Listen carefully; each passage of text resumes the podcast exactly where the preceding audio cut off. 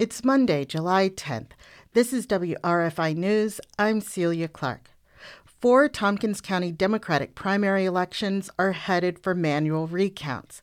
This is because the difference in each race was less than 20 votes after absentee and affidavit ballots were counted.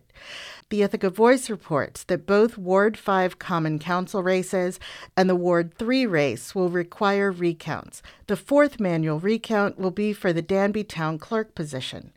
All of the races had margins of less than 10 votes. The manual recounts will take place the week of July 10th. Tompkins County residents can test three new voting machine options beginning on Tuesday. People will get to submit sample ballots, and Board of Elections staff will be on hand to answer questions. On July 11th, Clear Ballot machines will be tested.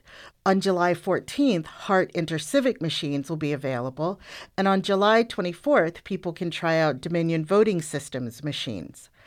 All testing will take place between 2 and 4 p.m. in the Tompkins County Legislature chamber. People should use the DeWitt Park entrance.